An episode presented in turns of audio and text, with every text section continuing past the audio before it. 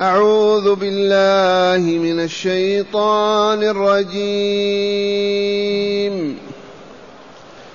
إن الذين كفروا ينادون لمقت الله أكبر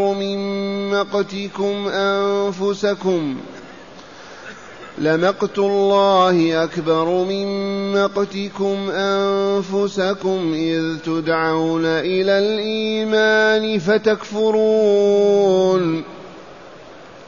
قالوا ربنا أمتنا اثنتين وأحييتنا اثنتين فاعترفنا بذنوبنا فهل إلى خروج من سبيل. ذلكم بأنه إذا دعي الله وحده كفرتم وإن يشرك به تؤمنوا فالحكم لله العلي الكبير. هو الذي يريكم آياته وينزل لكم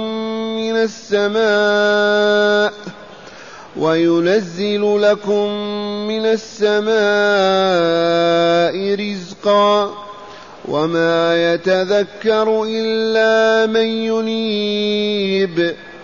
فادعوا الله مخلصين له الدين ولو كره الكافرون. رفيع الدرجات ذو العرش يلقي الروح من أمره على من يشاء من عباده لينذر يوم التلاق يوم هم بارزون. لا يخفى على الله منهم شيء. لمن الملك اليوم؟ لله الواحد القهار.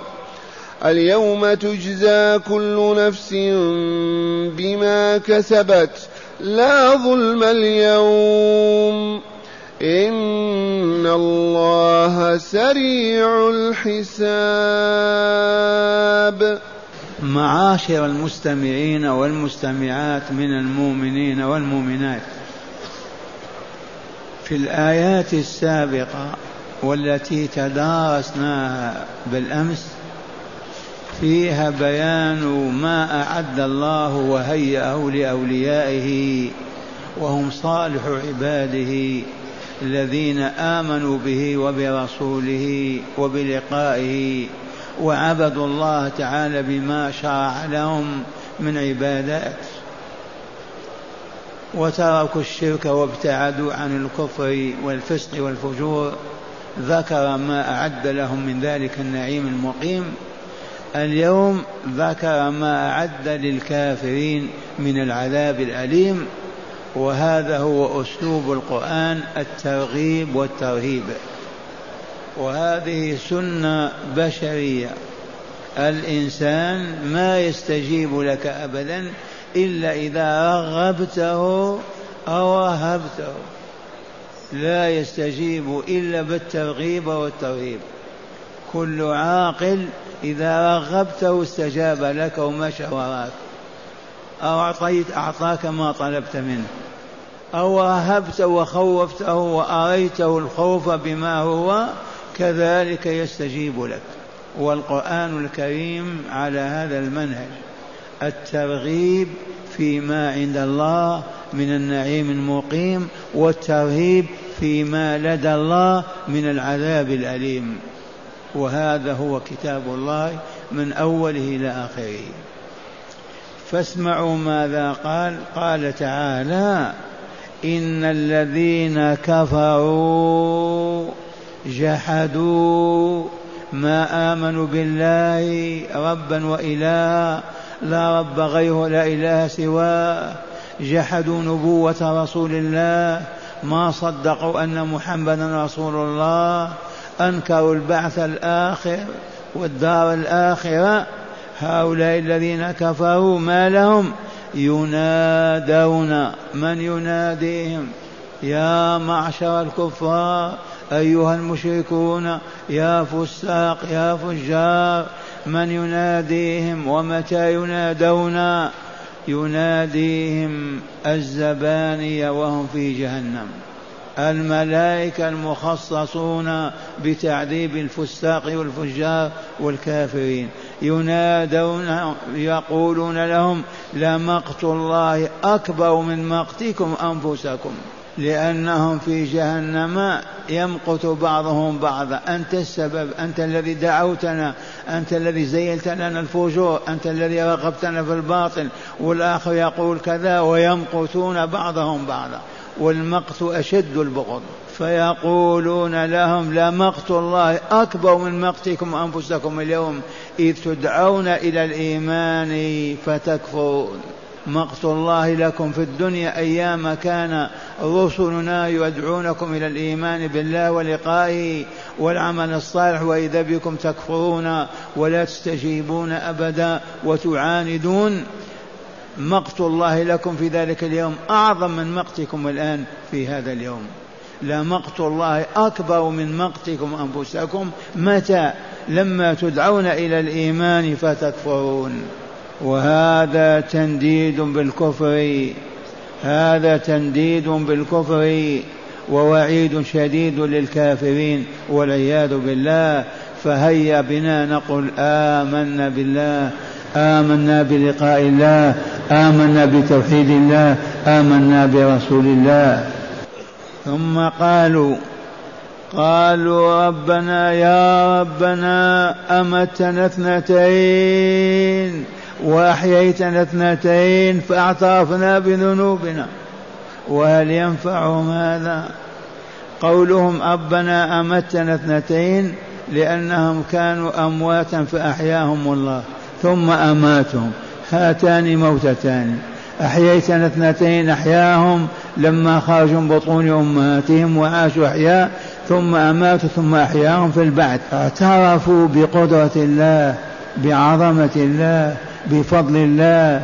من أحيانا؟ من أماتنا؟ أنت الذي أحييتنا مرتين وأمتنا مرتين، آمنا بك. لكن هل ينفعهم الآن الإيمان؟ ما ينفعهم وهم في جهنم. ربنا أمتنا اثنتين وأحييتنا اثنتين فاعترفنا بذنوبنا، وهي الكفر والشرك والفسق والفجور. اعترفنا بذنوبنا، فهل إلى خروج من سبيل؟ فهل من طريق إلى أن نعود إلى الحياة الدنيا لنعبد ربنا ونوحده ولا نشرك به ونطيعه ولا نفسق عن أمره؟ يريدون هذا. توسلوا إلى الله بقولهم ربنا يا ربنا أمتنا اثنتين وأحيتنا اثنتين فاعترفنا بذنوبنا. إذن فهل إلى خروج من سبيل؟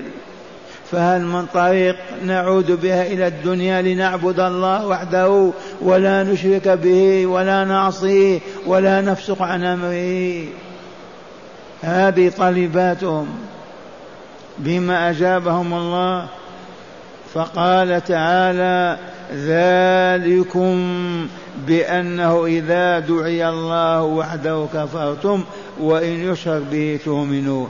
هذا العذاب، هذا الخزي، هذا البلاء، هذا الشقاء، هذا المقت الكبير، سببه أنكم كنتم في الدنيا إذا دعي الله وحده كفرتم. ما تريد أن نقول يا ربي فقط، يا ربي ويا فلان معه، يا الله ويا اللات يا العزى. وكانوا في التلبية يقولون لبيك اللهم لبيك، لبيك لا شريك لك إلا شريكا هو لك تملكه وما ملك. ما يريدون أن يوحدوا الله حتى في التلبية. يحجون ويعتمرون ويلبون، لكن كيف يلبون؟ لبيك اللهم لبيك، لبيك لا شريك لبيك، إلا شريكا هو لك تملكه وما يملك. ما يوحدون الله حتى في التلبية. فهاهذا تعالى يعيبهم ويقف بهم على زلاتهم وسقطاتهم. ذلك بأنه إذا دعي الله وحده كفرتم. أبوا أن يعترفوا بأنه لا إله إلا الله. أما إذا اعترف المعترف بالله وبغيره استجابوا وقبلوا. حتى في التلبية كما قلت لكم يقول لبيك لا إلا شريكا هو لك تملكه وما يملك. ذلكم الذي حل بكم ونزل بساعتكم من الخزي والعذاب والمقت بسبب ماذا؟ أنكم إذا دعي الله وحده كفرتم. ما يريدون أن يقولوا لا إله إلا الله أبدا، لا بد مع الله غيره. وهذه من اللطائف التي ما ننساها. يا ويل الذين يقولون يا ربي يا الله يا رسول الله يا نبي الله يا سيدي فلان، هؤلاء والله أشركوا في دعاء الله. فيجب أن نعلمهم وأن نوقفهم عند حدهم. أنت مؤمن تقيم الصلاة وتصوم وتحج وترابط وتجاهد ثم تشرك وأنت لا تشعر. وحد ربك، وحد. الله أكبر. مر النبي صلى الله عليه وسلم بيمني يطوف بالبيت وهو هكذا عامل هكذا، فقال له الرسول صلى الله عليه وسلم وحد وحد وحد بأعلى صوته، وحد، اكتفي هكذا لا إله إلا الله. أما يا ربي يا سيدي فلان يا رسول الله يا فاطمة يا حسين يا كذا، والله لشرك والعياذ بالله. ووقع فيه جهال هذه الأمة، والسبب معروف، أبعدوهم عن القرآن، أبعدوهم عن السنة، ظلوا جاهلوا، فأصبحوا يخلطون هذا ويدعون أنهم مؤمنون من أهل لا إله إلا الله. واسمعوا ماذا يقول تعالى يعيب ويوبخ أهل النار. ذلك بأنه إذا دعي الله وحده كفرتم. ما تريدون الله وحده، تريد أن تذكروا معه غيره. يا ربي يا سيدي عبد القادر يا رسول الله، كل هذا شائع ذائع بين المسلمين قرونا. سبب ذلك أنهم أبعدوهم عن دراسة القرآن الكريم، وقالوا تفسير القرآن صوابه خطأ، إن فسرت وأصبت أنت مخطئ، وخطأه كفر. فما بقي من يقول قال الله أبدا، من أندونيسيا شرقا إلى موريتانيا غربا، ما بقي من يقول قال الله. أسكت، قال سيدي فلان، قال الشيخ الفلاني. فمن ثم انتظمنا الجهل وعمنا، وأصبحنا ما ندعو الله وحده بل ندعو معه غيره. لو قرأنا هذه الآية وفسرت لنا والله ما نذكر غير الله أبدا. فاسمعوا ماذا يقول تعالى لهم ذلكم الذي حل بكم البلاء والعذاب بأنه إذا دعي الله وحده كفرتم وإن يشرك به تؤمنوا. إذن فالحكم لله العلي الكبير. الحكم الآن لمن؟ قال لله. إذن حكم بخلودكم في جهنم، لا تعودون إلى الدنيا ولا تخرجون منها أبدا ولا تعبدون الله، الله في غنى عنكم. فالحكم لله العلي الكبير. وقد حكم بإدخالكم النار وخلودكم فيها، فأنتم فيها ما تعتذرون ولا ولا ولا تقولون شيئا، لا يقبل منكم شيء. ثم قال تعالى هو الذي يريكم آياته يعرفهم بالله، ولو عرفوه ما كفروا ولا جهلوا، لكن يعرف الأحياء منا من على هذه الأرض. هو الذي يريكم آياته وهي في الشمس والقمر في الليل والنهار في كل هذه الكائنات، وهي آياته التي ينزلها على أنبيائه ورسله يدعو بها عباده إلى الإيمان به وعبادته وحده، يريكم آياته وينزل لكم من السماء رزقا، الأمطار التي بها تحيا الأرض وبها تأكلون وتشربون وما يتذكر إلا من ينيب. هكذا كان الله يفعل بكم في الدنيا، يريكم آياته، ينزل لكم من السماء رزقا، ولكن ما يتذكر إلا من ينيب. وأنتم ما أنبتم إلينا ولا رجعتم إلى عبادتنا وتوحيدنا، فلذا ما فهمتم ولا علمتم ولا عبدتم الله عز وجل. ثم قال تعالى لعباده الآن فادعوا الله مخلصين له الدين ولو كره الكافرون. هذه الآية عامة لأهل الأرض كلهم وتتناولنا نحن أولا.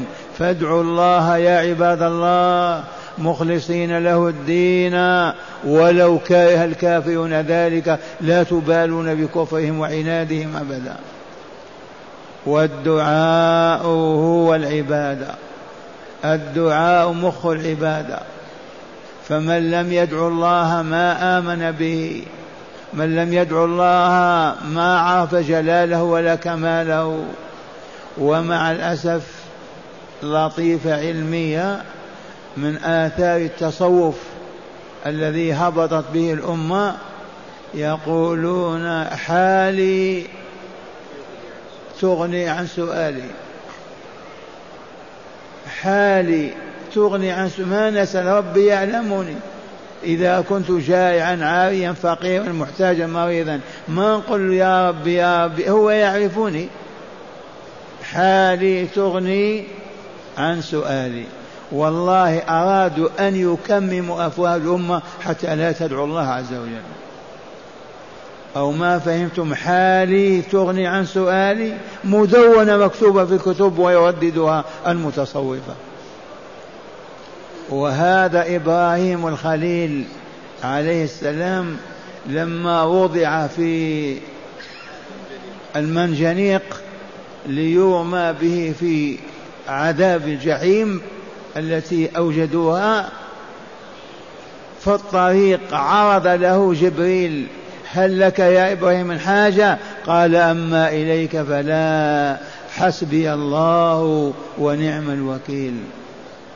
حسبي الله يكفيني الله ونعم الوكيل هو ربي.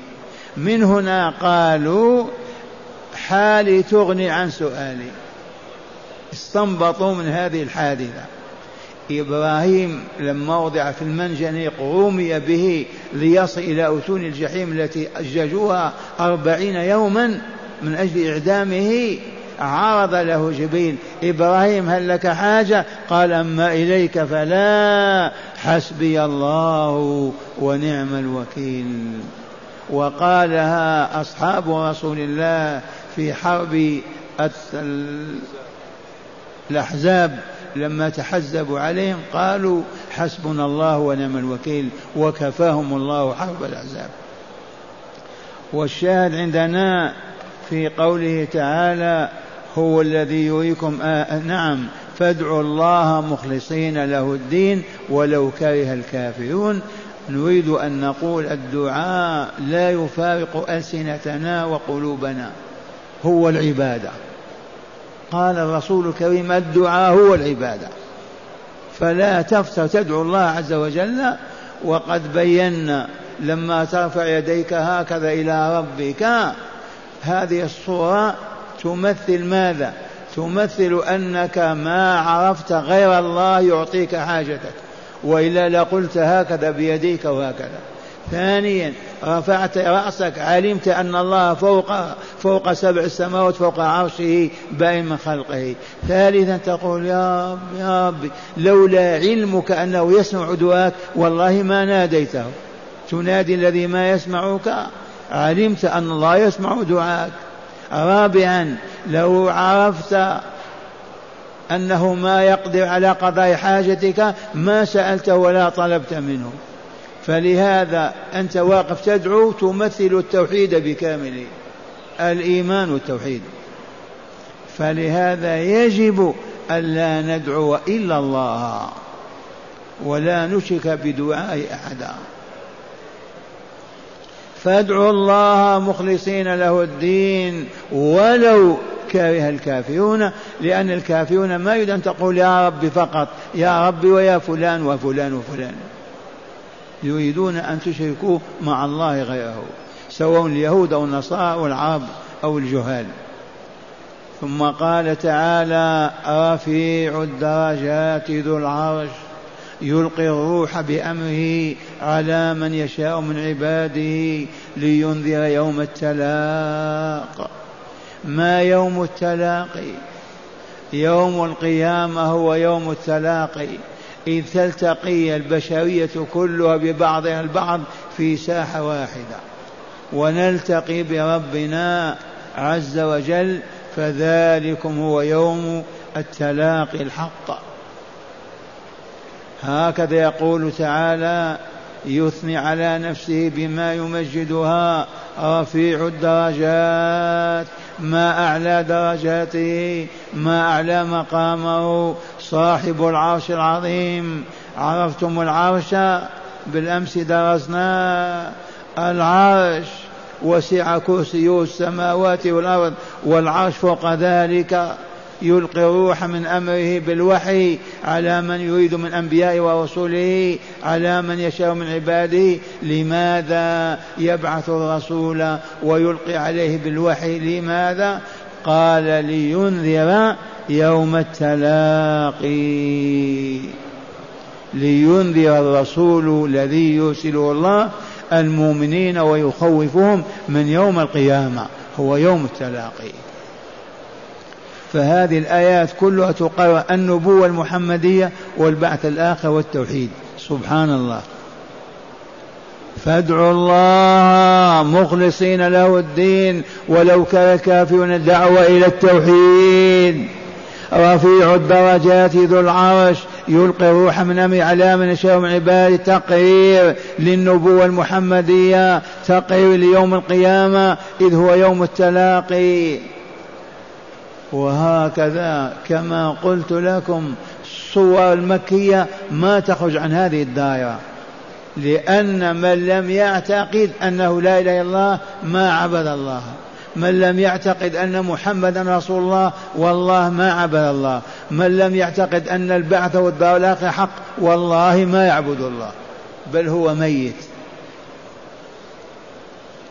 ثم قال تعالى: يوم هم بارزون ظاهرون، لأنهم في أرض بيضاء كالصحفة البيضاء، كالصفحة البيضاء، ما فيها تل ولا جبل ولا انخفاض، أرض واحدة كخبز الطعام.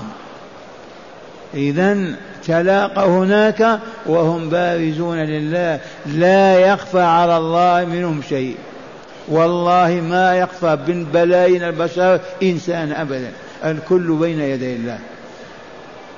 هذا هو يوم التلاقي، يوم هم بارزون لا يخفى على الله منهم شيء. إذ أخبرنا رسول الله صلى الله عليه وسلم أننا نكون على أرض بيضاء كالصحفة، ما فيها تل ولا جبل ولا انخفاض، كهذه الرقعة أو هذه الورقة، لا يخفى على الله منهم شيء. لا تتصور أنه في الإمكان أن تختفيها أو تدخل بين اثنين أو كذا، والله لا يخفى على الله منا شيء. هكذا يقول تعالى: وقوله الحق، يوم هم بارزون ظاهرون لا يخفى على الله منهم شيء. ثم يقول الجبار نفسه: لمن الملك اليوم؟ الخليقة كلها بين يديه، لا بستان ولا جدار ولا فرس ولا مال ولا الخليقة على أرض بيضاء. يقول تعالى: لمن الملك اليوم؟ فلا يجيبه أحد، فيجيب نفسه بنفسه فيقول لله الواحد القهار، لله الواحد القهار، الواحد الأحد الفرد الصمد الذي لا إله غيره ولا رب سواه، الواحد في أسمائه وصفاته، الواحد في أفعاله، لا شريك له في عبادته، والواحد الأحد الواحد القهار الذي يقهر الجبابرة والطغاة والظلمة والمعاندين والمحاربين، هو القهار. وها هي البشرية كلها بين يديه، لا سلطان ولا ملك ولا كلهم على مستوى واحد. يقول لمن الملك اليوم، فيجيب نفسه بنفسه لله الواحد القهار الذي قهر الظلم والجبابرة، دمر عاد وثمود، فرعون وقوم لوط وما إلى ذلك. ثم قال تعالى اليوم، هذا اليوم والخليقة بين يديه، اليوم تجزى كل نفس بما كسبت، تجزى كل نفس كبيرة صغيرة شريفة وضيعة في الأولين في الآخرين، من آدم إلى آخر ساعة من ساعات هذه الحياة، تجزى كل نفس بما كسبت، بما كسبته من عقيدة من قول من عمل، الذي كسبته من الخير من الشر تجزى به، والله العظيم. وما هناك ما يمكن أن يخفى عن الله أبدا، إذ هم بين يديه وتجزى كل نفس بما كسبت. وقال تعالى لا ظلم اليوم، لا ظلم في هذا اليوم والخليقة بين يديه، والجنة مفتحة الأبواب والنار كذلك. اليوم تجزى كل نفس بما كسبت. وهل نفوسنا تكسب ولا لا؟ الكذب كسب، كلمة سبحان الله كسب، كلمة لقمة تأكل حلال كسب، لقمة حرام كسب، وهكذا كل حركاتنا وسكناتنا اكتسبناه كسبا لنا ونجزى به. لا ظلم اليوم أبدا، إن الله سريع الحساب. اليوم طوله 50,000 سنة، طول ذلك اليوم 50,000 سنة من أيام الدنيا هذه، ما هو إلا نصف النهار، وإذا أهل الجنة قائلون في الجنة. ما يمضي نصف ذلك النهار إلا وأهل الجنة قائلون مستريحون في الجنة دار النعيم المقيم. سريع الحساب، بلايين البشر، بلايين الجن، يحاسبهم واحد واحد، توزع عليهم الكتب، يسألون يستنطقون. كم يتسع لهذا اليوم لهذه الخليقة. لكن المؤمنين أولياء الله الذين آمنوا بالله وعبدوه وحده وأخلصوا له دينه وماتوا على ذلك، ما هو إلا أقل من النصف النهار وهم في الجنة مقيمون، بل قائلون مستقيلون. هكذا يرهب الله تعالى عباده، كما يرغبهم، من أجل ماذا؟ من أجل أن يكملوا في دنياهم ويسعدوا، من أجل أن يسعدوا في آخرتهم. والله لا غرض لله إلا هذا فقط، أما هو فهو في غنى مطلقا، كان ولم يكونوا، لو شاء ما خلقهم، ما هو في حاجة إلى عبادتهم. هذه العبادات كلها من أجل العابدين فقط، لأن العبادة إذا كانت لله وأديت على الوجه المطلوب الذي بين رسول الله، من شأنها أنها تزكي النفس وتطهرها، وإذا زكت النفس وطابت وطهرت قبلها الله في جواره وأنزلها بالنعيم بدار الجنة، دار النعيم المقيم. وإن خبثت بالشرك والفسق والفجور وتدست وعفنت ونتنت، هذه حاشا لله أن ينزلها بجواره، هذه مصيرها عالم الشقاء جهنم والعياذ بالله. هيا بنا مع هداية الآيات. بسم الله والحمد لله والصلاة والسلام على خير خلق الله سيدنا ونبينا محمد وعلى آله وصحبه. من هداية هذه الآيات: أولا، عدم جدوى الاعتذار يوم القيامة، هذا فيما لو أذن للعبد أن يعتذر فلا ينفعه اعتذار. من هداية هذه الآيات انتهاء الاعتذار أبدا، لا عذر في يوم القيامة. الاعتذار في الدنيا ممكن تعتذر وتتوب ويقبلك الله، أما في الآخرة لا عذر أبدا ولا اعتذار. نعم. ثانيا، تقرير التوحيد وإبطال الشرك والتنديد. من هداية الآيات التي تدارسناها تقرير التوحيد وتحقيقه وإبطال الشرك وإبعاده، لأننا أهل لا إله إلا الله، فلا نستغيث ولا نستعيذ ولا نذبح ولا ننذر إلا لله، بل ولا نرهب ولا نطمع ولا نرجو ولا نخاف إلا الله. نعم. ثالثا، بيان أفضال الله على العباد إذ يريهم آياته لهدايتهم ويرزقهم وهم يكفرون به. من هداية الآيات بيان إفضال الله علينا.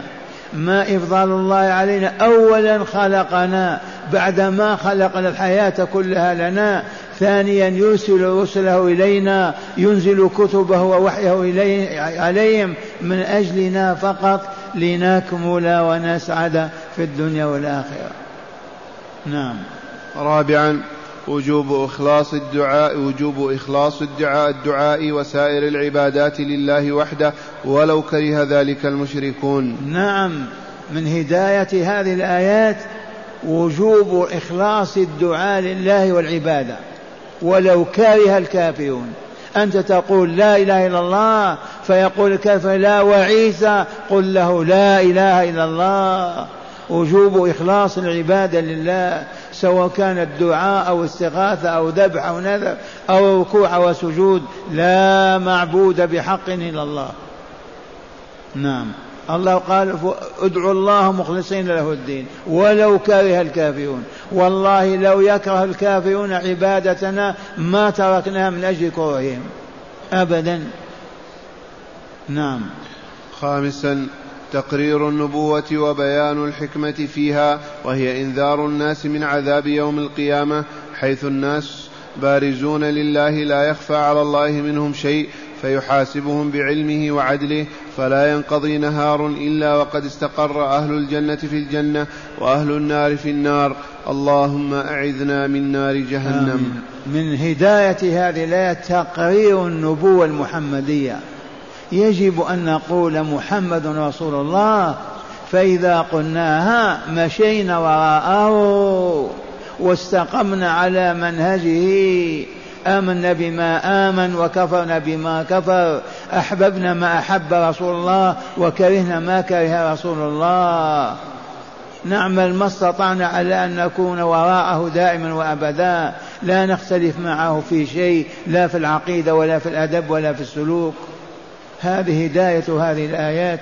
اللهم اهدنا اللهم اهدنا اللهم اهدنا، واعف عنا وعافينا وأكرمنا يا ربنا، وأسعدنا يوم نلقاك.